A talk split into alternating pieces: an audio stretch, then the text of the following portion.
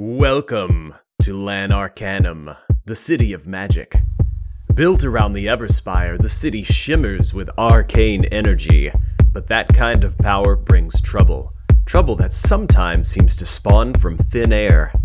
No one knows trouble better than the Lan Arcanum Highguard. Well, no one that is, except the former members of the LAHG Special Visions Unit, which was disbanded due to public outrage over policing based on visions of the future. You know how it goes. Forced to go freelance, these detectives deal with the strangest and most convoluted cases in Lan Arcanum. This is one such case. We rejoin our detectives for the thrilling conclusion of... Dead Giveaway. Welcome back to Lawful and Orderly Special Visions Unit. My name is Andrew J. Young, and I'm going to give you the recap. I'm trying out voice effects on the show. We've never done it before. Don't usually do that in post. No. It's a live show. Why do it in post when you can do it live? We're just Foleying this, right? Bloop. I got some balloons I'm going to be rubbing on later to simulate some real squeaky tires. So previously on Lawful and Orderly, individuals, Aaron Tweets Wilson and... Dylan Brownfeet and Bark the dog were hired by known cobbler Peaches à la Mode to stop the murder of Natalia Portmanteau at her and famous singer-songwriter Modèle's wedding. Peach was devastated when she had this sort of unexpected vision, which she saved in a shoehorn. Because she is not a seer, and this is her first one ever. And she has promised to pay Aaron and Illyn substantially if they can prevent Natalia from being murdered. And she happened to know someone who had a +2 invitation to the party. Enter Cora Tealeaf, the daughter of the extravagant tea ceremony experts who are in charge of the tea ceremony for Modèle and Natalia's wedding. Cora has... brought along Illyn and Aaron. She did not know what she was getting into, and she's now under firm instruction from one of her mothers to ensure that they do not cause too much trouble. Please, oh please, oh please. This is a tea ceremony. It's putting us on the map. Please don't let them wreck everything. Pyramid of champagne glasses, but the only one I can reach is the bottom one. Oh, it's okay. Oh, well. It's okay. How about this one over here? Oh, this one is fine. And look, it's already full. Oh, that's handy. Water. Thus far, our would-be investigators have spoken to Zsa Zsa Jador, ex-girlfriend of Modèle, who is not pleased at Natalia Portmanteau's marrying her, and Stephen Primsworth, the soon-to-be ex-butler of Natalia Portmanteau, who is not pleased that he will soon be out of a job because Natalia and Modèle do not want to have a butler after they're married. And Stephen Primsworth has pointed the trio in the direction of Natalia's agent, Grabina Simoleon, who is a beefy half-orc woman in a violet pantsuit, and who has been on a zone of fire speech all evening taking important calls. And who is on an important call right now as our trio approaches her. No, listen. 300 is... outrageous. It's 550 at the bottom, and I think we should start at 650. This finger thumb thing is not how you hold the stone of far speech. You hold it like this, like a modern day cell phone. And listen, that's my final word. That's the final word, and they won't take a penny less. 700. Excuse me. Hold on. You take that and you think about it. And I will talk to you later. What? Excuse me. Did I have the price right? Can I help? I don't understand. Who are you? Oh, I thought we were guessing numbers. I'm Illyn. No, sorry. Hi. Illyn, I don't know you, and I know. She pulls out her notepad and, flips it real quick. I know everybody. I'm sorry, what's your last name? She's, begins writing down. What's your last name? Brownfeet. Brownfeet. Okay, my feet. And Illyn points at her bare feet that are brown. She looks at you're in, I'm going to guess, sculpting. You're a sculptor? I have sculpted. I did some competitive dam building back in the day. That was like sculpture. Interesting. Oh, that's interesting. I'm really going to talk to you later. And you. And she looks at Aaron. I know a Twilson when I see one. Oh. Let me guess. Let's see. How about you do? You'll be Aaron, right? Yeah. The middle one. The one that booked it. Yeah. the book. Yeah, well, right. I booked it. I'm here. Wilson, he booked great. So many people. You, known location. Throw the book right at. Okay, great, perfect. And you, little miss. I'm sorry. Did you just say little? Yeah. Wow. That seems really judgmental. Oh my gosh. I meant diminutive. Ooh, your. You. What? I meant height challenge. Wow. I'm sorry. Yeah. Who are you again? Miss. And Grabina stands up to her full height, which is about 6.5 feet tall. I'm Grabina Simoleon. I'm Miss Portmanteau's agent. And Aaron is like looking up into her face, and he's like, "Everyone is short to you. Why would you call that out?" Sorry, listen. It's one of those things I have to do. Why not call me shorty? Maybe I'm into that. She like raises that eyebrow at you and like glances around. Yeah, you're not my type, kid. Oh, true. Listen, sorry. It's just it's a tick I have that helps me remember people. You know what? Do you want to fight about it? Yeah. Do you want to fight about it? Do I want to fight? Yeah. Do I want to fight you? Yeah. Bring it right now, right here. I will fight you. Just to clarify, you're 2 foot, 4? 3.5? 2 foot, it's 4.5. Less than 2'4", because that's how tall I am. I'm a good guess. 2 foot, 4.5. Great. And I don't really need your height. You said Brownfeet? Yeah. You're good. I'm fine. Oh, okay. So do I want to fight you? No, I'm good. Aaron, at this point, Aaron is trying to edge between the two of them. No, that's what I thought. That's what I thought. See, she doesn't want to fight me. She knows I would win. He's just like, whoa, Cora. She like kind of, she adjusts this like weird necklace she has at her neck, which is just a string. There's not like a medallion or anything on it. Like, fight you. That's. Mm-hmm. Yep. No, fight you. It's like, fine. That's what I thought. Fight. Yep. Mm-hmm. Like with violence. Yep. Okay. As long as we're all clear that we're not actually going to have a fight, it doesn't matter who would have won that fight, right? It doesn't matter. Well, I mean, I would have. Doesn't matter to me. That's great. Perfect. Why are you here? What can I do for you? That's a really pretty necklace. Did you make it yourself? She glances down. Oh, it's fine. It's fine. It's one of those avant-garde sort of pieces. Does it guard you well? I don't know who the Vaunt are or why they make armor pieces, but I don't feel like that would armor you very well. I just... Comedian. Okay, I'm just going to change that real quick. Comedian. I'm going to guess you've had a couple of shows, right? Small, you opened. You had to go and recruit people. You had to go hand out flyers before they allow you on stage. What? I've gone to Aaron's shows. He's good. He travels and twirls. Okay, so comedian, sidekick. Perfect. Great. So Aaron is gonna lean in at this point and say, "Look, you and I both know that me and Illyn here were not on the original guest list for this wedding. I'm sure as Miss Portmanteau's agent, you're on top of this stuff." No, I'm actually. I was not asked to be involved in the wedding ceremony, which is fine by me. I don't care about wedding ceremonies at all. Though that was sincere. But you're here. I generally don't care about weddings. Well, of course I was here until she's married officially. Natalia is on my she's my responsibility. I'm her agent. I have to take care of her. For Pete's sake, I've got insurance, but once she's married, that's not my problem anymore. My insurance is canceled. It's not my deal to keep an eye on her. That's the whole thing is out the window. So exactly how many of these aunts do you have? I'm sorry. She looks up in the air. Like, what? Are they in your pants? Because I've had that before. I don't even know what kind of joke you're trying to make, but let me assure you, kid, you don't have it. Oh.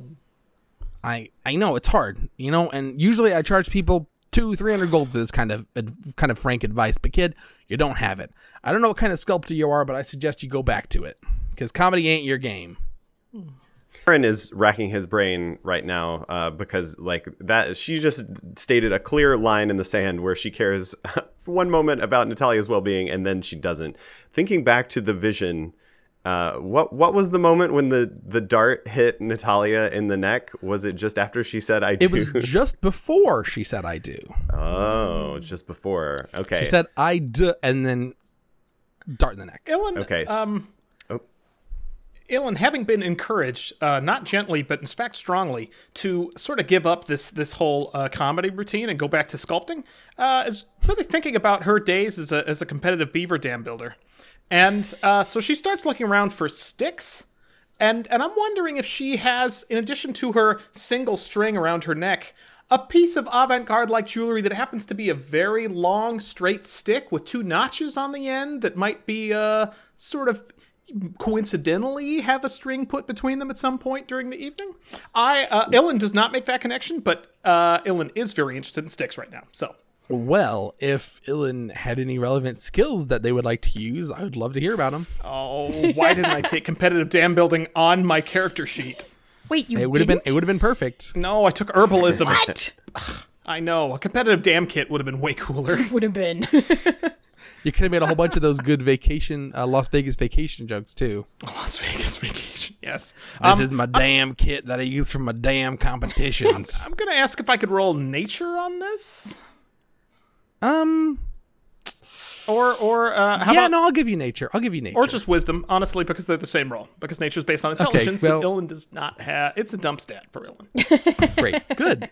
A ranger with a wisdom dump stat. Perfect. It makes great sense. Yeah, and that's an 11. That's a failure on the scales of justice. We had a perfect game going. We were batting 1,000. We were doing real good. Yeah, we did two out of two, and now not as much. So Illyn doesn't understand fashion. Just they have no idea anything about fashion, and just they keep looking. They're like, it's like a pantsuit, but it's also a suit that it's got a lot of pant in it, and it's very violet, which is the color of flowers. Pantsuit. Oh, and I thought he said violent when he described her suit, but they meant violet. Oh. I'm sorry, is Illyn talking out loud about the GM in the game? It's violent. Wait, so yeah, with insurance, if something happens to her before she actually gets married, do you get paid? I mean, there's an insurance payout. I'm her agent. It's in the contract. Right. If something happens to any of my contractees, I am entitled to a certain insurance payout, equal to the estimated value that they would have had at the time if they had been performing or if they had had it's a very complex algorithm. But yeah, I mean, the long and short of it is, of course, what is insurance for? I make big eyes at Aaron. Aaron. So you have something in your, is there like, you got something in your eye? You got like a, you like go rinse that out in the ladies? You may take it's right back here. There's some rants in your eyes. Come back here with me. I'll come help you. I'll lift you up and put you on the sink so you can rinse your eyes out. I think I can manage very well on my own. Thank you very much. Good day. I'm going to turn and march to the restroom on my own. Wow. Aaron is Aaron turns to Simoleon and is just like, I really don't know how good of an agent you are with that attitude. You are very rude. And no, listen. And turns and leaves. Twilson. No, Twilson. You don't... Oh.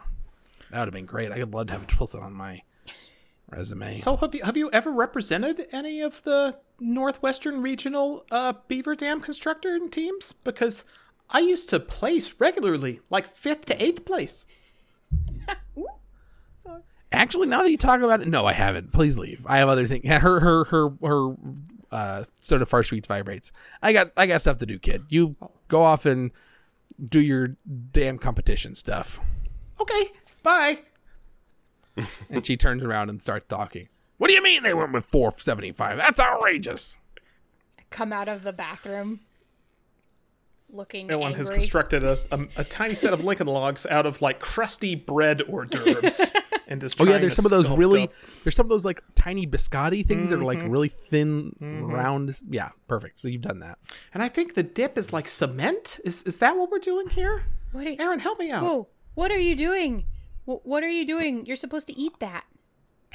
Oh, well, I mean, I'll eat it after. Okay, I mean, you already touched all of them, so I think you have to eat all of them. But like, don't. How do you eat food without touching it? Anybody else? Well, like, nobody else is supposed to eat it because you touched it. And honestly, you're a little bit like... There's a dwarf looking very forlornly at all of the biscotti that you've been touching. Like, there's no biscotti left. You've touched all of it, and then the dwarf is just looking like... Oh, well, someone touched all those champagne glasses to get them in a pyramid. This is the same, right? I'm sorry. I'm trying to contribute art. Yeah, but it's not really about art right now. It's more about, like, let's just make sure nothing goes wrong. Oh, right. Yeah. Right. Well, because we're doing that thing for Peaches, who is my best friend, by the way, which is why you're here. So be good. Yeah, we're trying our best, okay? We usually have resources and authority, and it's been really hard being stripped of our badges. Okay. We're just kind of randos now. Just be really careful, okay? Because, like, if this goes wrong, like, my moms are gonna kill me because this is kind of their big break. So, just. Well, we are here to stop. I know. Natalia Portmanteau from getting but, like, just literally killed. Try not to, like, you know, make any messes. Oh. Speaking of messes, that's very. Speaking of messes, let's cut back to the mayor's office, where we find now three officials, city officials, now bothering the mayor's aide. It was not an official aide, but just sort of a gentleman that seems to be in a relationship with her, Archibald, and they are to him pitching the various place. They're to him pitching the various pet projects that they want to use their tax refund for. Listen, I understand that you all have things you want to talk to me about, but you can't all be talking at once. Well, I mean, I think that it's really important. That's entirely untrue. I mean, I don't know why. We can all speak at the same time. We're all going to be able to talk. It's very easy. I don't understand why people want to keep up with all of this. It's not productive. It's just how we go. Everyone, please calm down. I'm a seer, not a listener. Whoa, buddy, you say that out loud, huh? You're just talking about seeing the future. Sorry. Somebody arrest this guy. He's seeing the future. No. It was a joke. It used to kill at the other anyway. Now he's talking about killing people. Somebody get the cops in here. Look, we won't tell anybody. Please. We won't tell anybody. All you got to do is listen to me, right? Oh, yeah. To you, sure. Yes. And you're an undersecretary, am I correct? I am. And I just Perfect. I wanted to let you know I'm really concerned about the state of the sewers. I feel like they're really starting to degrade. And I know we have this like windfall, right? Like we could be clearing all of this detritus from the streets by just fixing up the sewers. I have a friend who lives in the sewers, and I think she'd be more than delighted to have a home renovation. Absolutely. You see what I mean? It's also just functions as a home for so many of our citizens. I think it would be really a good idea to just clean that up and make it a better living space, as well as, clearing all the detritus from our city. You sold me on it. I'm just going to go tell the mayor that's what you've all agreed on. Fantastic. Thank you so much. No, we haven't agreed. No, we've agreed. We've absolutely agreed. You with the sort of rough voice. Yes, that's me. I'm afraid that you specifically requested pet projects, and my project is the only one that involves improving Lan Arcanum's pets. Now, the pet populations here are not spayed nor neutered. They're wild, they're rampant. I suggest we round up every animal in King's Park and spay or neuter them as appropriate. Listen, Director Barker, I understand your concern with our pet populations, but is it really the most efficient way to spend this tax surplus? I was just going to suggest we spend $1 on it and hope for the best. Oh, well, I think that seems reasonable. Is that with any more suggestions? I think I can definitely guarantee this $1 pet population control project. Yeah, I mean... What's $1? it's like a copper piece, but it trails off. Anyway, did you have a pet? I have a project. Well? Yes, it's a very important project. It could be the most important project this city has ever seen. Have you ever received a Tweeter bird message? I haven't. What? No, never. Never. Jeez. Don't you have any? I'm sorry. That's wow, really sad. Well, you've made me a little here's sad. The thing. I'm so sorry, sir. Here's the thing about the Tweeter bird messaging system. Do you know who runs it? Do you know who owns it? You don't, but it's a private company, and they're seeing all of our messages between all of our citizens. I think we should use the tax money to build a people's network owned by the people of Lan Arcanum. Oh, and Would I have a space in this? Would there be someplace for me to go? Someplace I could call my own space? I can promise you that in this, your space, you will have a place. I will be the first to put a message on your bulletin board. My face will never be found on there. I don't know. I really like the tweeter boards. Like, they move so much faster. And they're mostly like spayed and neutered. Can you spay a bird? I didn't know. Yes, you just need a very tiny rock and... Well, oh, that sounds horrible. Oh, that sounds terrible. I don't want to know anything else about it. Please let me assure you all that I'll take all three of your proposals to the mayor, and I really think I can find that. I think I can definitely convince her to spend $1 on yours, but as for the other two, we'll have to find out. And, Archibald walks away, swooshes away, and we cut back to the wedding, where it is, in fact, we actually don't cut back to our three investigators. We cut to someone hiding in the shadows, someone who shouldn't be there, but who's managed to sneak in all the same. Someone with a voice we'll all recognize. Citizens of Lan Arcanum, it's me, Skip Skyseeker, now Sayer 5, with your celebrity scoop. I've managed to gain entry into Natalia Portmanteau and Modèle's wedding. The Temple of the Deep Earth went all out on this decor. The earth and stone walls of the underground temple are glowing with bioluminescent moss and enchanted crystals. The wedding colors, sunshine yellow and electric blue, are represented everywhere, from the bridesmaids' dresses to the flowers adorning nearly every surface. And the audience, while small, is full of Modèle and Natalia's closest friends and family. The ceremony itself begins very soon, and I, for one, can't wait to cover it live for you, Lan Arcanum. I just don't know what would happen if anything were to go wrong with these two lovely ladies. The city would probably tear itself apart. Ha ha ha ha ha. I'm Skip Skyseeker, now Sayer 5, and that's all the gossip that's fit to whisper. And we slide away from Skip hiding in the shadows and find once again our three investigators, would-be investigators anyway. And so what are they up to now, having made dams out of biscotti and adjusted pyramids of champagne glasses? The wedding is starting pretty soon. Illyn is aggressively arguing that if Mikhail were here, he would quote Rule 164/J or A-F/IIIV, or some sort of rule that suggests the butler did it in the old policeman's handbook.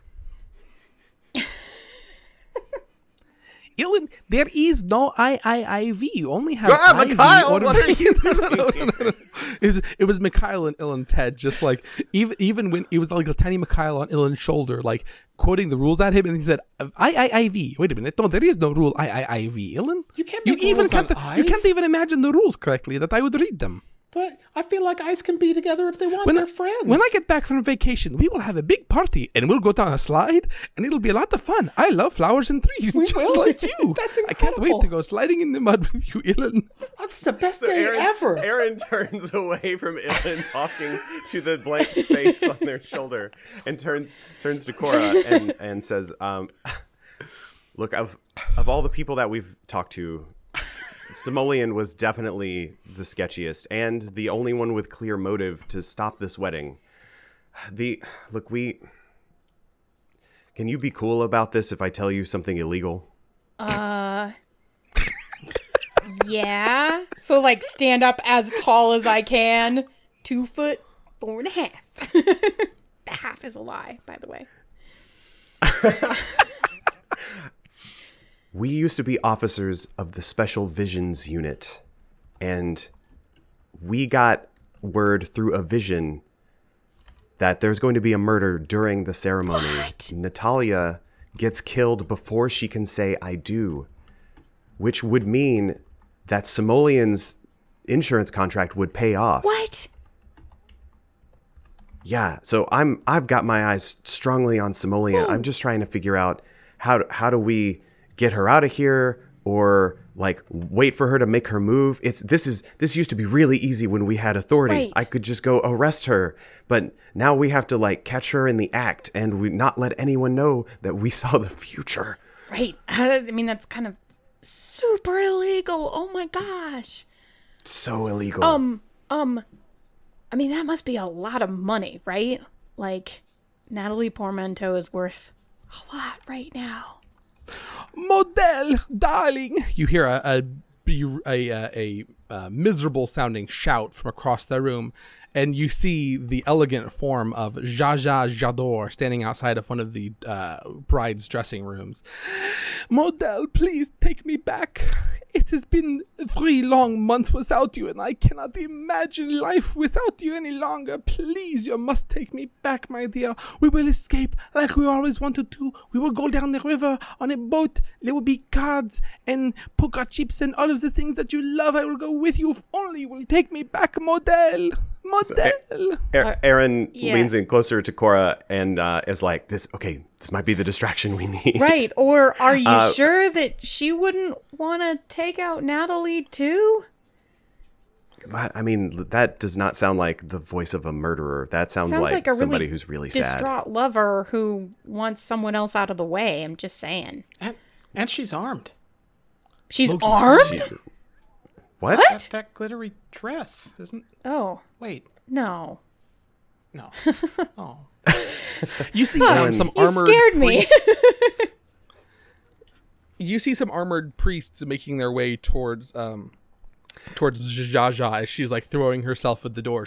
It's a pole door. She's definitely just throwing herself at it, trying to open it. But she's also obviously being extremely dramatic about it. So. Yeah, Aaron looks over at Simoleon to see if she's paying any attention to this. Give me a perception check, Aaron. Or if anybody's looking for Simoleon, they can also do perception, but definitely. Yes, Aaron. Can I too? That's an... Oh, yeah. Sure can. Aaron got an 11 on that.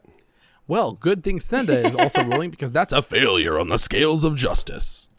Dang, it's really hard to look at someone. A 21. I'm just... carrying you guys through this adventure. That's definitely a success. Oh man, someone called us out on that being the Final Fantasy victory music last time. Yeah, that's our second copyright strike of the episode. One more and we're all done. No one gets to podcast or stream anything. Good thing we didn't parody the Law and Order thing at the very beginning of the show.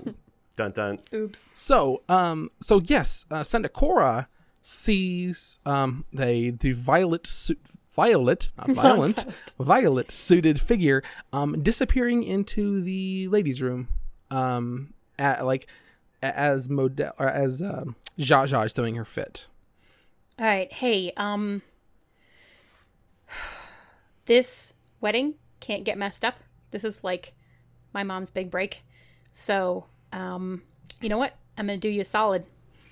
I just saw her go into that dressing room, and that is the ladies' room. I don't know if Illyn might be really noticeable, but I'm willing to go in there if there's something you think I can do. Well, you might be able to overhear her if she's talking to a co-conspirator. I mean, I can fight her too. Like, whatever. Oh, well, actually, that's a good idea. If you could just knock her out. Then she can't do whatever she's going to do. Right. Yeah. Right. Normally, as officers, we would not want you to do violence to people, but she was really rude. Super rude. We're here to stop a murder. She was really... You also aren't officers. She was really rubbing in that height differential there. That was really not okay. Super judgmental. And, Aaron, you make a good point. If we just tackle all 3 of our suspects right at the climactic moment, then we're good, right? I'll take that bottle fellow who stands in the back of all of the other bottlers. Actually, Illyn, that's not a bad idea. Plus, we've got Bark. We could technically... Somebody could have backup. Gee, that's a real good idea you come up with, Illyn. I guess you don't need to solve the crime, huh? It does rely on things like a single unarmed halfling trying to take down possibly a half-orc, so, I was going to say, let's say Illyn and Bark go off looking for Stephen Primsworth. And, of course, Aaron is keeping an eye on Zsa Zsa Jador as the priest sort of lead her to a corner to talk to her to let her scream it out or something.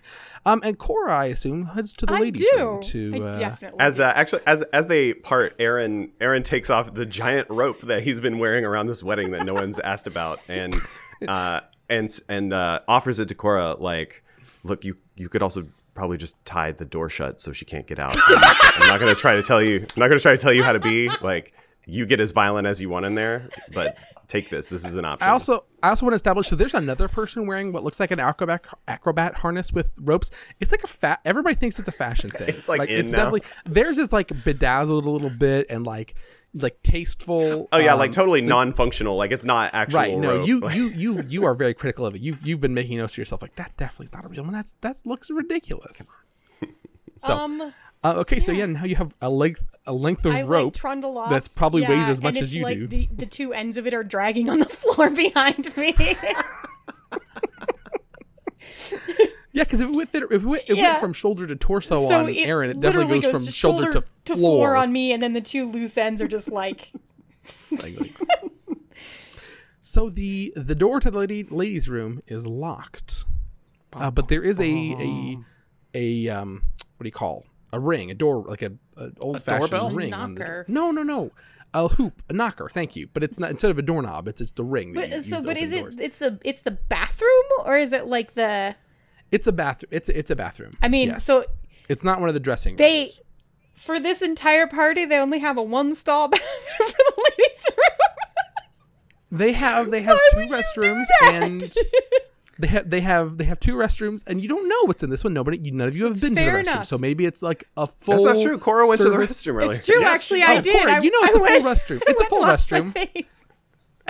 There's a whole bunch of it's definitely one stall. That's a good call. It's a one stall. They brought of course, it's one and stall. But the men's room is like you don't know what. That's how it works. Yeah, you don't know what the Temple of Deep Earth. They have their own mysterious ways of disposing. Of waste. You're lucky they installed these bathrooms. There's some sort of enchantment on the room. You're like, I haven't had to go to the restroom all night except to powder my nose and huff off. Wow. That's amazing. Good. Well, so I look at the door pensively for a moment. Like I pull on it. It's locked. Look at it pensively for a second. I look around really quick to see if anyone's paying attention to me, which I'm really rather small and short. So honestly, hopefully no one is, although that would drive me crazy. And then I dig around in my pocket and I pull out like a little wire pick and a little loop and I stick them in the lock. Oh yeah. Give me a. This is not going to go well. I think it's sleight of hand. I think it's sleight of hand too. And you get an additional proficiency bonus because you're using thieves' tools and you're proficient with those. Oh, great! But she's not proficient with sleight of hand, so she gets just the one proficiency bonus. Do I get? I still get to add my dexterity though, yeah.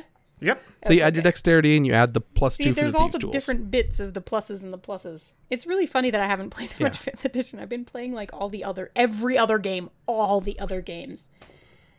Senda, no one in the history of the show has ever used a tool other than a weapon. Like you're the first person to ever use any. Wait, I think we had one game where someone used gambling tools once. Did somebody? Yeah. Did we? I think someone rolled a die in the game. It was a very meta moment. Oh, how did I forget that? Okay, great. So, still. Gambling tools. I got a 14. That'll do it. That's a success on the scale of justice. You guys. Nice. Senda really bringing the pain, I think. So speaking of bringing the pain, the door clicks open and you are ready to bring whatever pain you would like to upon old Grabina Simoleon. So an image, if I may, and then if you want me to roll to make it actually happen, we can see if it goes terribly wrong. I crack the door just a smidge, just enough for my tiny little self to slip in and slip inside the door. And then as the door starts to close, you see the two little loose ends of the rope there for a second before I yank them inside and then close the door all the way behind me. Perfect. I love it. It's amazing. So now you are, well, let's cut away. Let's cut away from Cora, who's just entered the restroom with a 6.5 foot. I'm sure nothing will go wrong. Maybe bent on murder. Who knows? Let's turn our attention to Illyn and Bark the dog, who are looking for an extremely well-dressed middle-aged gentleman, maybe bent on murder. Bark, put down those cocktail sausages. We have to find the butler. Obviously, the butler did it.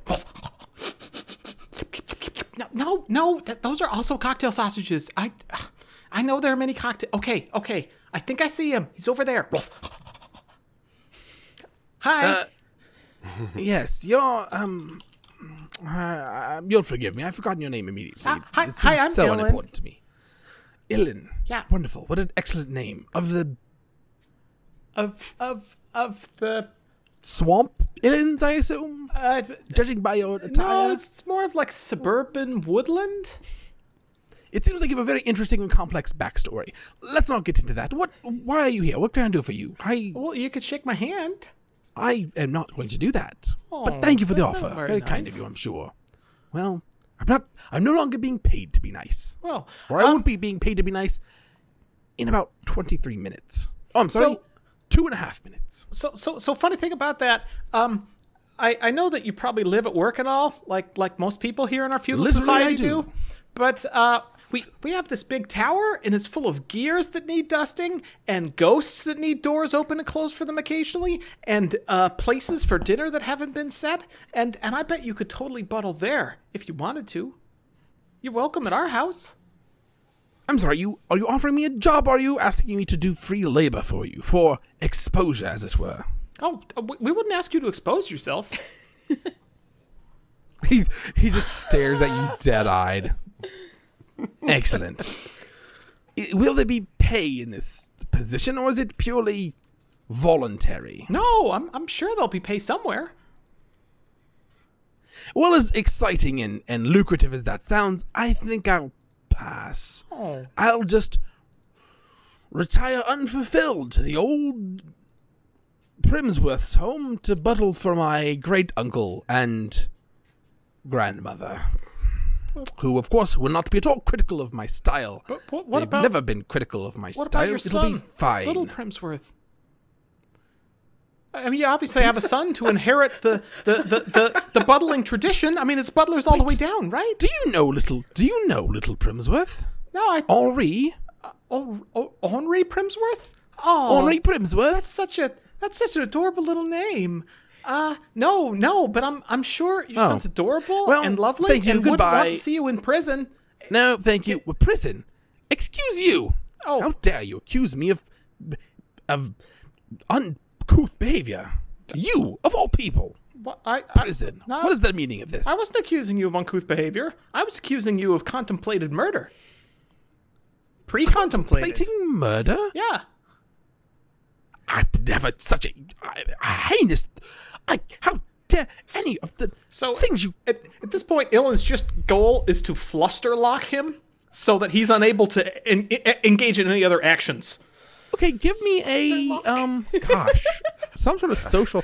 I'm thinking persuasion doesn't seem quite right. It almost seems like an intimidate, but if you've got a good social skill that you feel like you, Illyn. Give me a handle animal. Yes! Now the ball's in Illyn's court. And that's 13 total. Yeah, for this, I'll give that one. I'll give it to you for that one. That's very good. So good. I've never in my life, I can't believe I murder. No, don't farm it up cocktail weenies now. And don't eat the weenies after you. It's on his shoe. Why would you?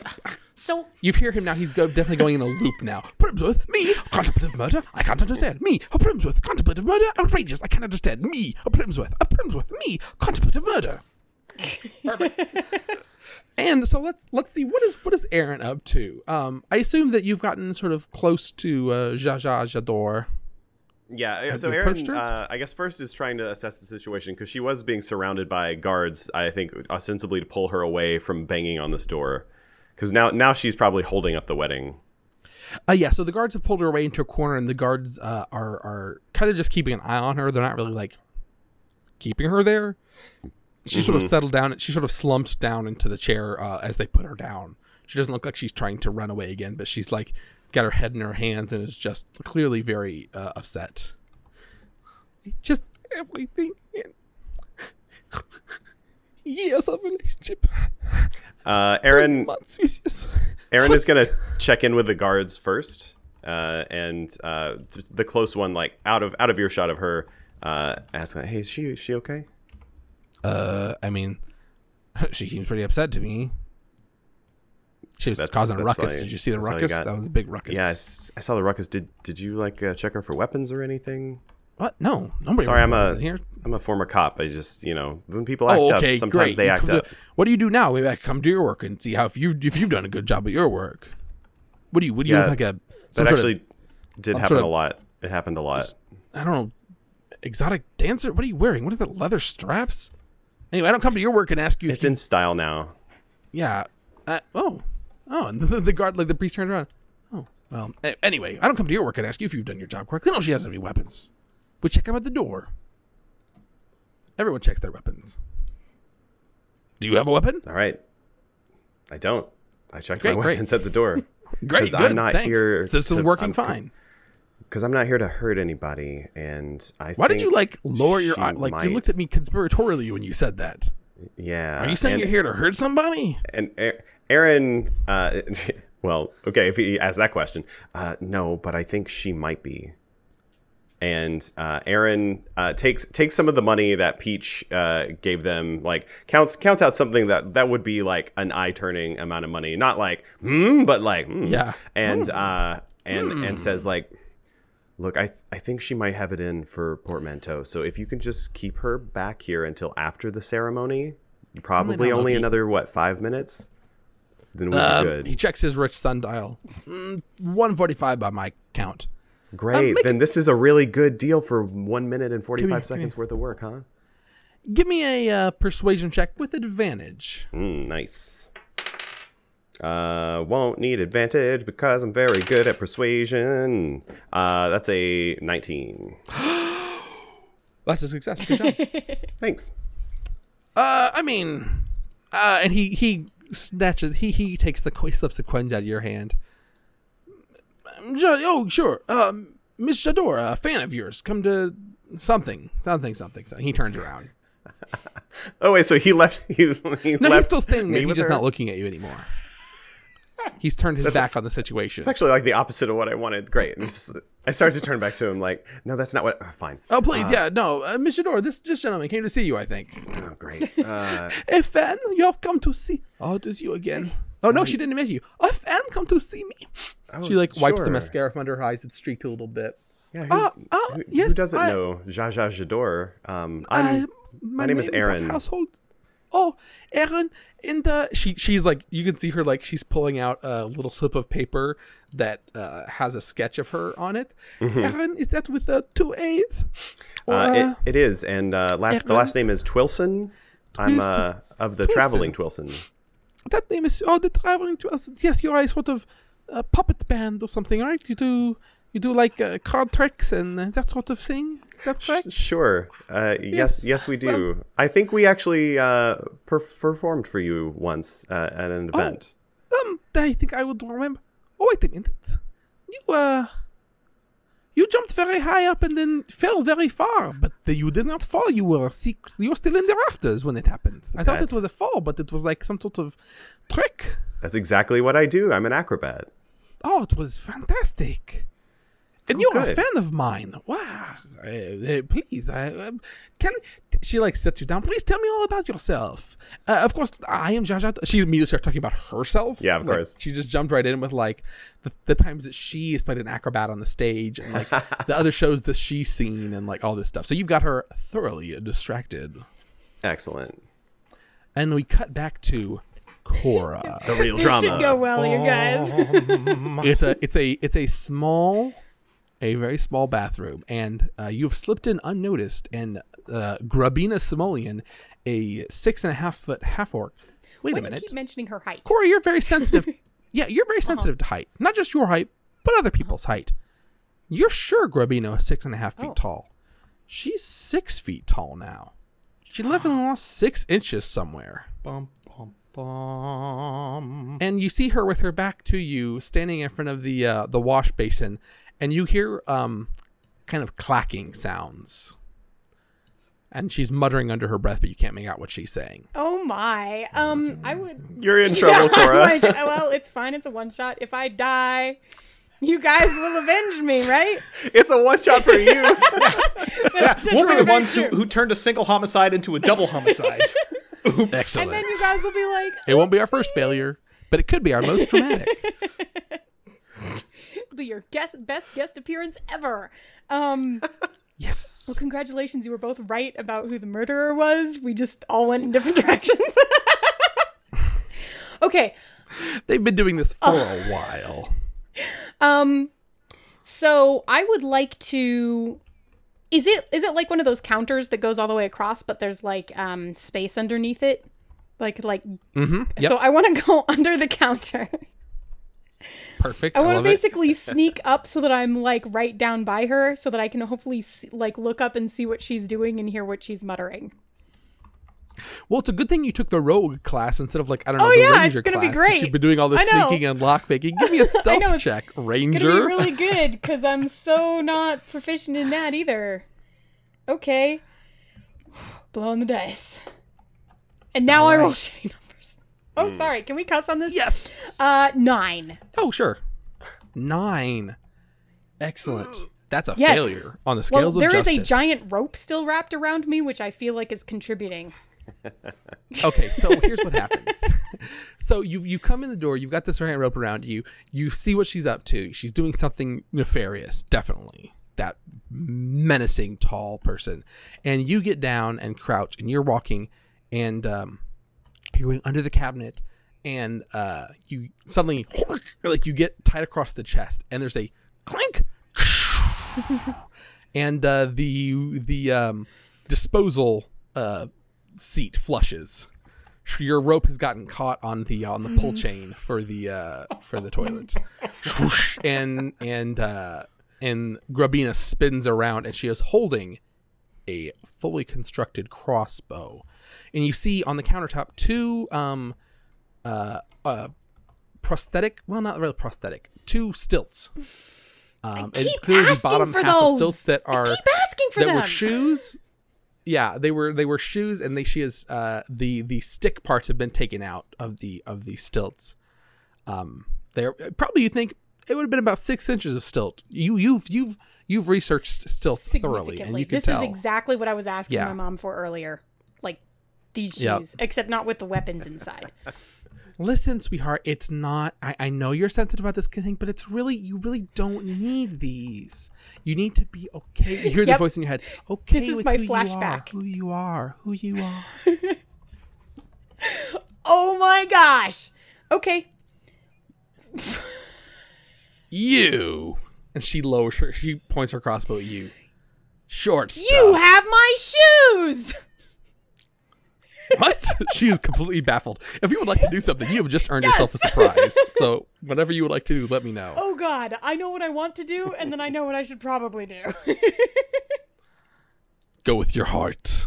Go with your heart. Guys, this is not going to go well. Yep. So I am going to make you test your knowledge of unarmed fighting. I'm... You're shaking your head. I'm just going to make it up. What do you want to do? I would like to launch myself at her. Like, why you? I want to try and like jump at her because I'm trying to hit her in the head. We'll see how that goes. Okay, you want to jump at her head. Well, like I want to jump so that I'm not like punching her knees is the idea. Okay. So you want to hit her. Yeah, but you just I want to take a flying leap. I'm not making a called attack here, just to be clear. No, I get it. So give me an acrobatics check, and then we'll see how that goes, and then I'll take an attack. All these things I'm not proficient at. It's great. It's so good. Couldn't be better. Oh man, even worse. 6. 6. Okay, so you don't jump up, especially there's high. A rope. It's still caught. Give me it is still caught. You jump up about 2 inches and then flush the toilet again. And flush the toilet again. But for a second you have the leverage. You have the reach you need. So you do get to hit her, and then you're yanked away from her as soon as you hit her. So give me an attack roll. Not with advantage. You were going to get advantage if you'd succeeded, but in this case, just a single regular attack roll. Just add your +4 bonus like you would be using your short sword. It was almost a 20, but instead it's 2. So 6. 2. Okay. So you reach out and it's slow motion. You jump up. There's the triumphant music because it's the small, like, one against the big. And then you hear a flush and you yanked away before your fist can connect. And you go sliding across the floor. Your rope comes untangled from the pull chain, thankfully. But you're now on the other side of the room between Grabina and the door. Damn it, Aaron! Why did you give me this rope? All right, small fry. I was trying to help. All right, small fry. Listen, I only got one of these. And she pulls out a winter bell berry. And the pen she was using to write in her notebook, or the pencil, she twists it and part of it breaks away and it's a crossbow quarrel. And she sticks it through the berry and the quarrel is now coated in the berry juice. And it's not for you. And she flicks the berry at your face. Ooh. So give me a they don't have reflex saves. Give me a dexterity saving throw. Oh, which you were proficient in. Yes. I believe. Maybe? How does that work in this edition? You add your proficiency bonus onto your dexterity bonus. So 1d20 plus dexterity plus 2. I suck. 8. Which is 8 with your plus 4 bonus? I'm having a night, you guys. Oh, no. All the good rolls were earlier. You take a winter bell berry to the face, and you're rolling out of the way, but as you roll, you get just a hint. Just the barest hint of that sweet, sweet winter bell berry juice. And you hear stomping, and you hear the door kicked open behind you, and you can hear the music, the bridal march stop. It has just ended, and you hear the priest talking. And I want to say that Aaron and Illyn, give me perception checks, both of you. I want to see if you see Grabina kick the door open and stuff out. She didn't kick the door open. Oh, no, you guys! All right, I got a 2 on the die. So that's another failure. I got a 3 on the die. Oh, God. Another failure. Oh, God. Excellent. Well, can I try one more thing as I'm, dying? Give it to me. What do you have? This is my Hail Mary. Yeah, I have the stupid rope is what I have. You do have the stupid rope, and it's kind of spread all over the room. I'm lying on the floor, and I just want to, last-ditch effort, as I'm poisoned, just toss the rope, see if I can toss the rope in front of her feet so that she's gonna get tangled up and fall and loop it and catch her. I don't care if I catch her, but if she falls, hopefully she'll make enough ruckus that they'll notice her. I think I'm gonna make that an attack roll.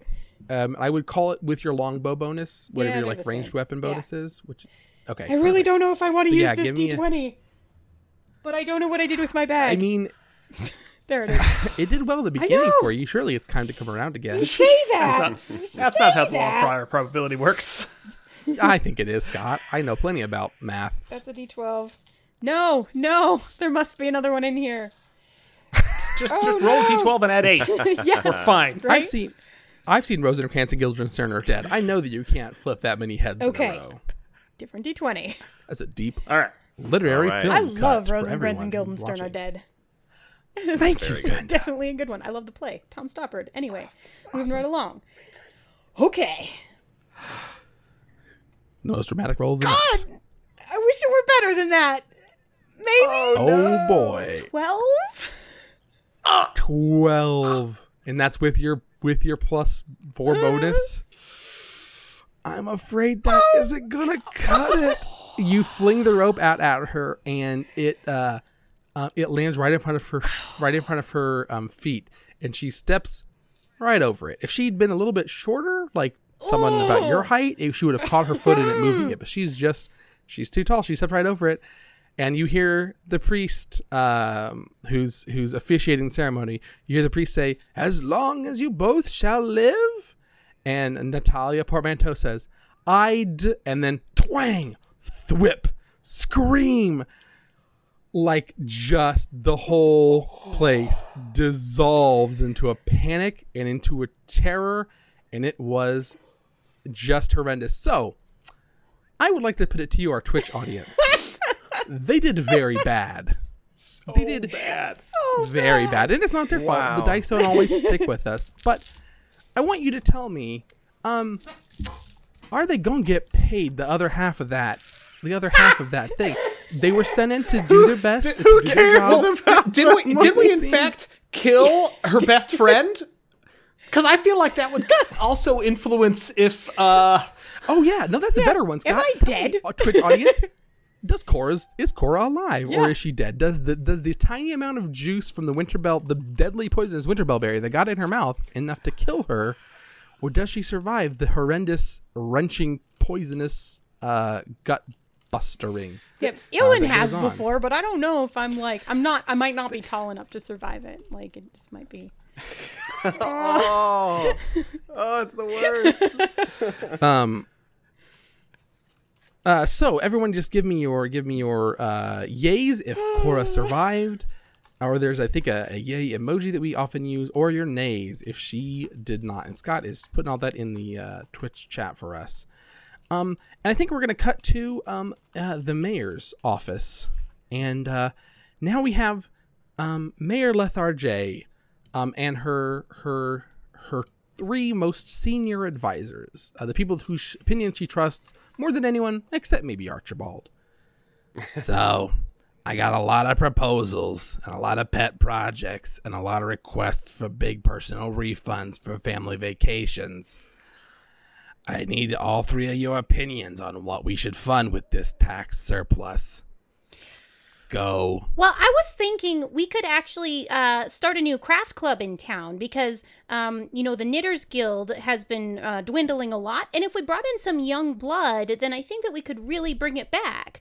Like, it's getting kind of taken over by people doing crochet. But I think really, if we just brought back those knitting needles, it would be a much more, have a lot more passion in it again. You know what I'm saying?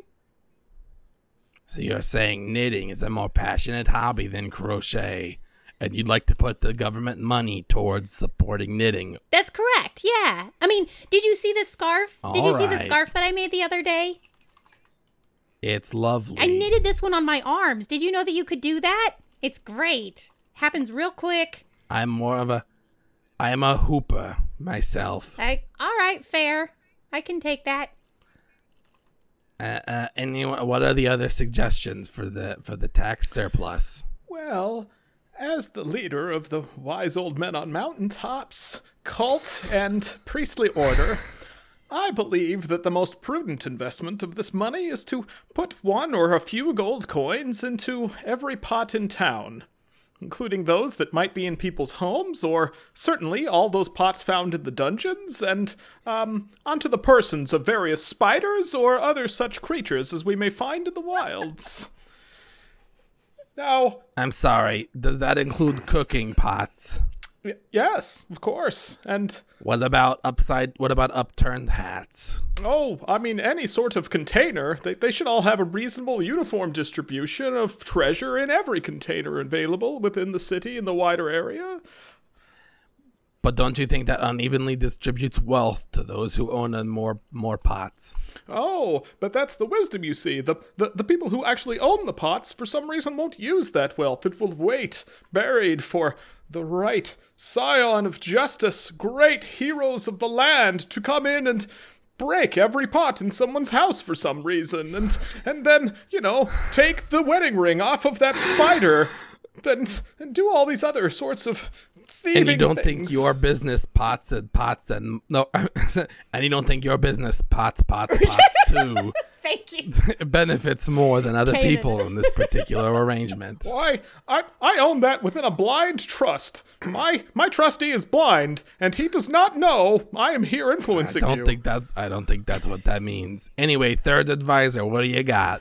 Oh, yes, I believe I have the solution for the problem here. It is quite simple. I don't like hearing you say solution in that voice. It's very ominous. I don't like it very much at all. What? Continue, never mind. I didn't know you were so sensitive. Okay, yes, well, the problem with this money is that it was ever made public in the first place. I believe we should use the dragon money to pay for a campaign to tell everyone that the dragon money was itself fake news. We will use the money for the city running, for business as usual, and we will tax everyone as usual as well. You propose we prop up a propaganda campaign.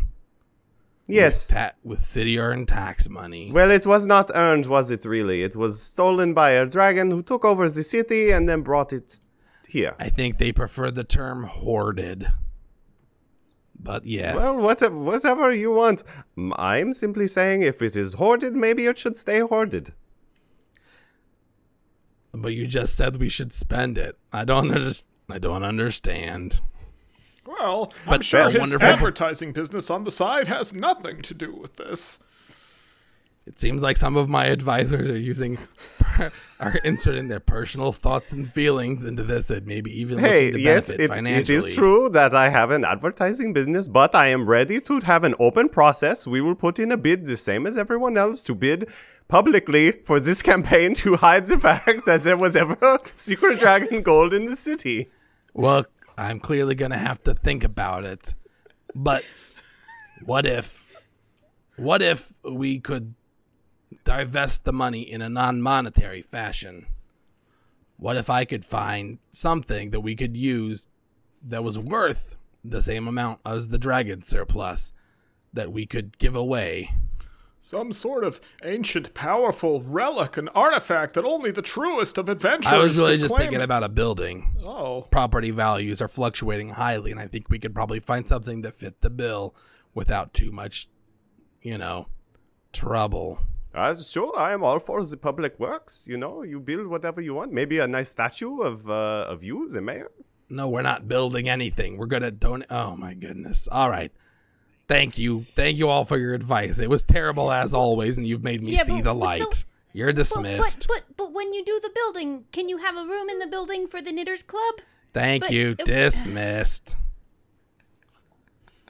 I think that went well. I mean, do you think that we could do like the knitting and the advertising? And I also really like the pot idea. It seems, really powerful to me. Like maybe it was, I like all of these. Someone would come along with a sword and just collect it all. It'd be great. Yes. You do the yarn bombing, yes? Yeah. It's pretty cool. We go out, we do the guerrilla knitting stuff. It's really fun. We're just, decorating the city. So what you're saying is that you're an adventurer casting out your lot within the city, righting wrongs and knitting your thread through society. Perhaps the money should go to you. And we swoop away. And we find ourselves in a low, sad place at the bottom of the clock tower, where our people have rejoined to meet Peaches, and along with Cora and Aaron and Illyn. Peaches is wearing black. She has a black armband and a huge box of tissues. It's okay. Well, it's not. You don't have to say that. It's not okay. Oh, actually, yeah, we need. Yeah, before Cora says anything, we need to find out let's find out if we're attending your wake or not. It the voting swung about. It looked like it was early lead of no, but then the result ended up with vote yay winning with the assertion that her mothers save her because a mother's love times and two. And they do, and of course the. Yeah, Ursula and Cortelia Tealeaf, they've been working around this stuff for years. They sent Cora out as soon as she was old enough to be trusted, but they've been working on it for years, and they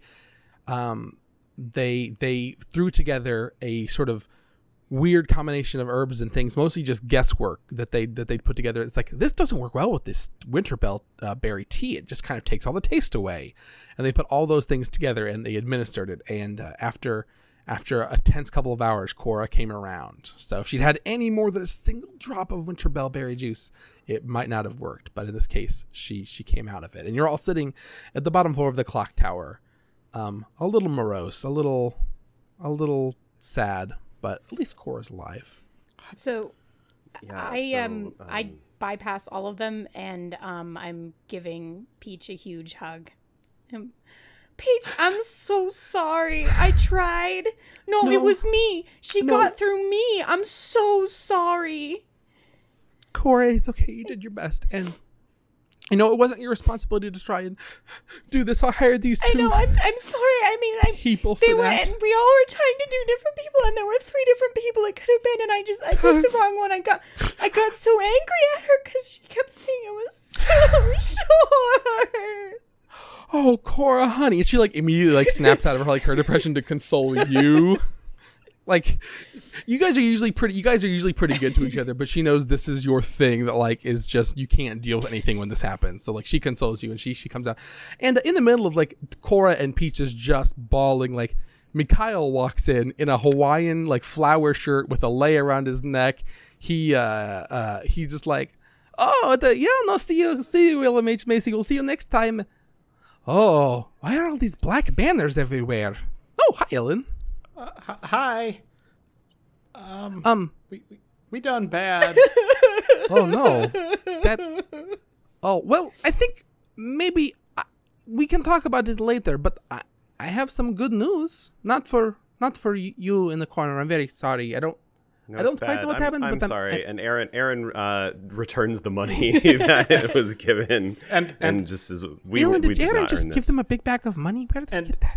Illyn passes back half of a shoehorn. Here you go. Is that the shoe? I'm sorry. Well, I have good news. I hate to deliver good news in the light of what clearly. Yeah, I'm sorry, Mikhail. Could you just I know we've been doing this. You want the short version? I know we've been doing this case solving thing, but we're gonna have to switch to vengeance. Well, that's a shame because I just incorporated us as a mystery solving company because I Francine, the mayor, Francine Lethargy, we know her, yeah. Francine came to me and said that if we were incorporated, she could officially gift us this clock tower as part of some sort of tax break, a sort of program. So I had to incorporate us as a mystery-solving organization. Huh. Do we have to solve mysteries in the clock tower? Because it's kind of mysterious and spooky. I actually don't know a lot about these sort of business regulations. I'm going to have to start reading up on it, though. And if we know the solution to a mystery, can we deliver justice with vengeance? I don't see why not. I mean, we're not police officers, so we can kind of do what it seems like the laws in this city are very, very lax considering adventurers and mercenary work. Then I know what our first case is. We're going after Grabina Simoleon. Thank you, everyone, for joining us and for listening in. And a humongous thanks to Senda for being our extra special guest star and being so excellent. Senda, if people want to find you, where can they go? And why would they want to find you? What cool things do you do? Well, I do many things on the internet. In brief, I do the She's a Super Geek podcast, which is an actual play podcast that highlights women as DMs. You can find it at sasgeek.com, or we spend all of our time on Twitter, so it's at sasgeekpodcast. I also do Pandas Talking Games with Phil Vecchio of the Misdirected Mark Network, and that is a short form with outtakes. There's bunny ears going on here for those of you who are audio only. Air quotes. With Outtakes show that basically we just talk about running games as one-shots or as campaigns, from a GM perspective usually, but sometimes other things. And then you can also catch some of my articles on Gnome Stew, which is pretty cool too. I think that's pretty much it. Oh yeah, you can find Pandas Talking Games on Twitter at Pandas Talk Games. And you can find me on Twitter with the most unpronounceable, unspellable handle ever, which it's sort of a running joke to make me say it, so I'm going to say it just for you. So you can find me on Twitter directly at IDELLAMITHLYNND, which is Idella Mithlynnd, which is name generators curse you! Thanks for listening to Lawful and Orderly Special Visions Unit. Join our detectives next time for another exciting adventure in Lan Arcanum. Visit us at dndsvu.rpg.academy. Our whole crew can be found on Twitter. Scott is at GEOWTF. Jeffrey is at ATL_Spielberg. Clara is at ALO_SEDA1. Marty is at Schmarty. And Andrew J. Young is at that1GM. If you enjoyed this episode, please leave a rating and review, or tell a friend about the show. Thanks. Outtakes! it's like, I didn't invent that. Like, that was made for people to get. I get that. Bloop. Scott, are we out of time yet? Bloop. Bloop. Bop. I feel like I should have had a noise ready that time, but I didn't. You did have two chances. I know. I will say that. Should have figured it out the first time. It's okay. That's it's optional. Right. Every part of our show is optional, and you just opted out of that one. This part. It's outtakes, right? I'm just giving you more outtake material.